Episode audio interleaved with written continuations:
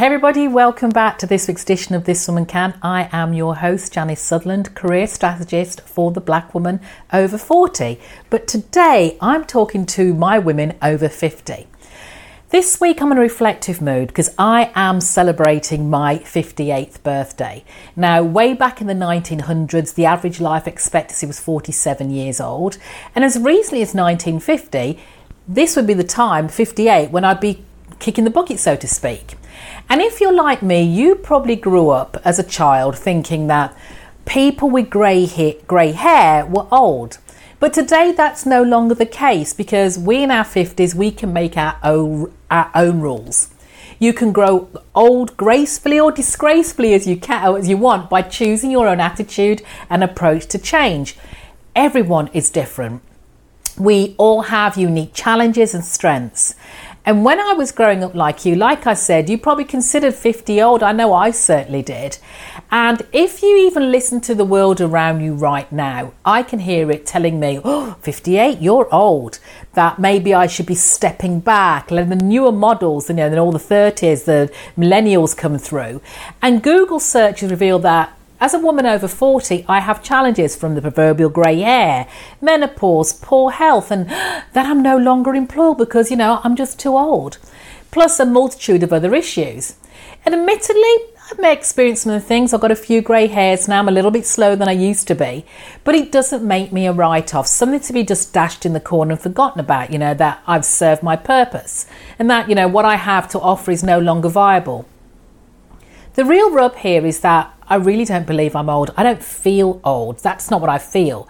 Society and media, you know, the joy killers are telling me are telling me that I'm old. They're telling me that I should slow down, look towards my pension, you know, put my feet up, you know, enjoy being a granny, being and, and the grandchildren. But longevity figures say that I've got at least another 25 years to go, all being well. And that means I've got to support myself financially. That means working far longer than our predecessors ever did.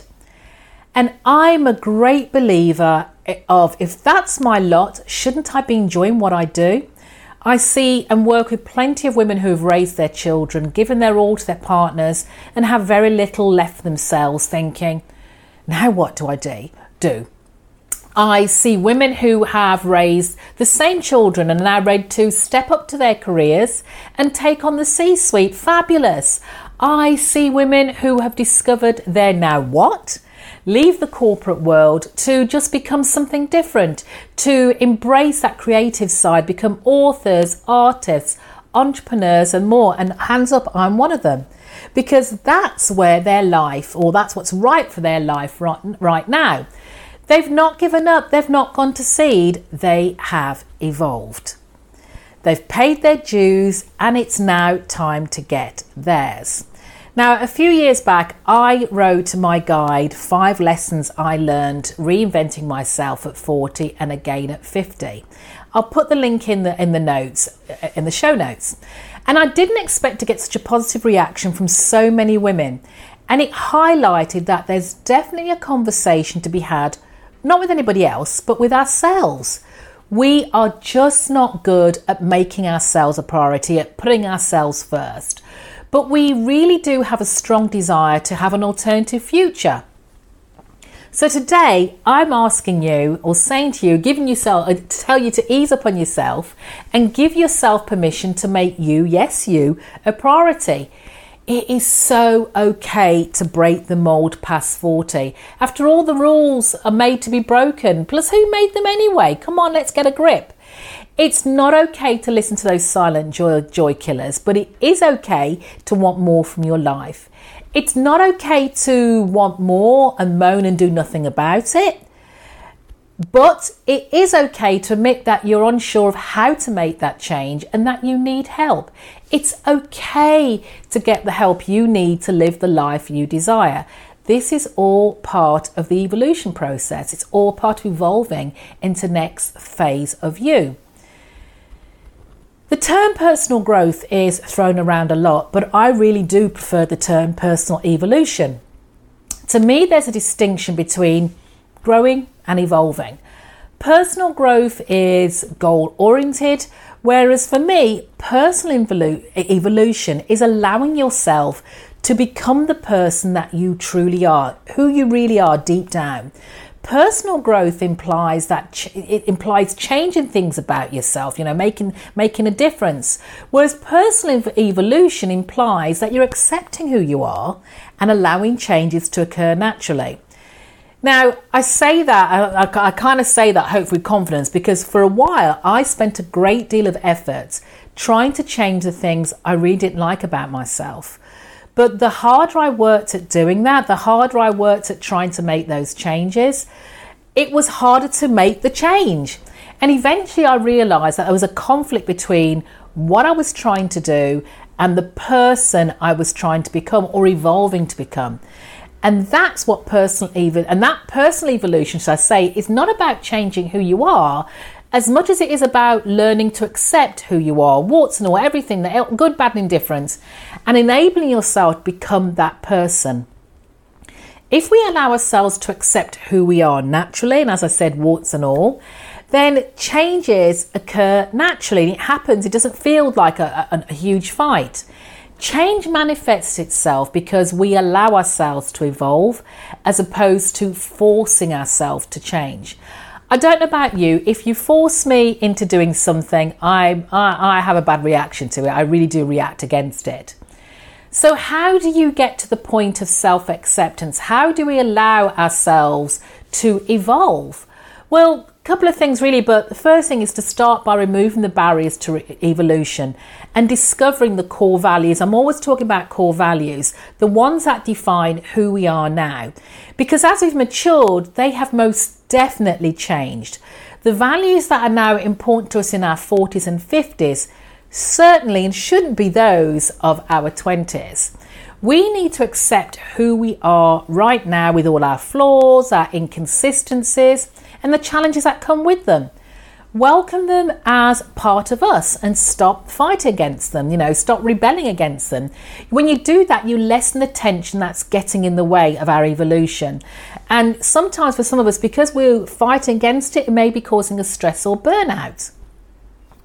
Once you've identified and understood the core values that make us who we are, then we can actually take that affirmative action to support those values. And again, you'll always hear me talk about having your values aligned to your career and your personal life priorities.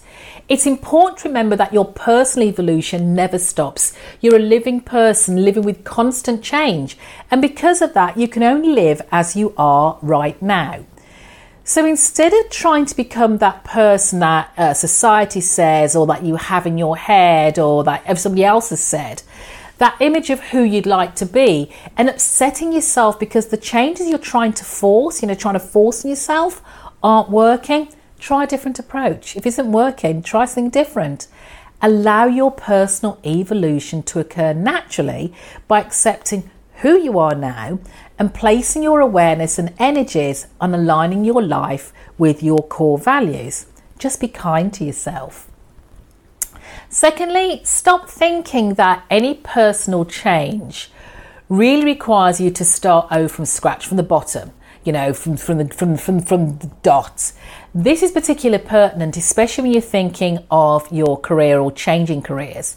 The reality in this case is that you've acquired a multitude of valuable skills and experience. Those talents and abilities that, that can travel with you when you make a transition. No one takes them away. You're always going to have them. Your focus right now should be on what, how, where, and who you can leverage those talents with, which sometimes isn't always clear to us, and we need a little helping hand, which is where I come in.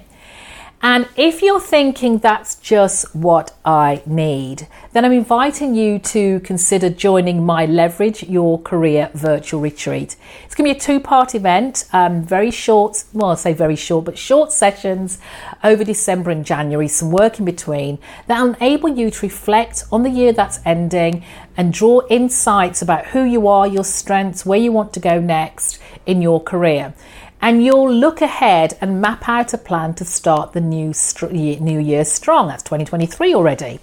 Whether you're ready to start a new job, make a change in life, or just start going down the path of exploring what's next. You can find more details on my website, janicesutherland.com, or I'll leave a note to sign up in the show notes with more information. So I'm going to leave it just there and carry on with my ever evolving self as I've earned it and you have too.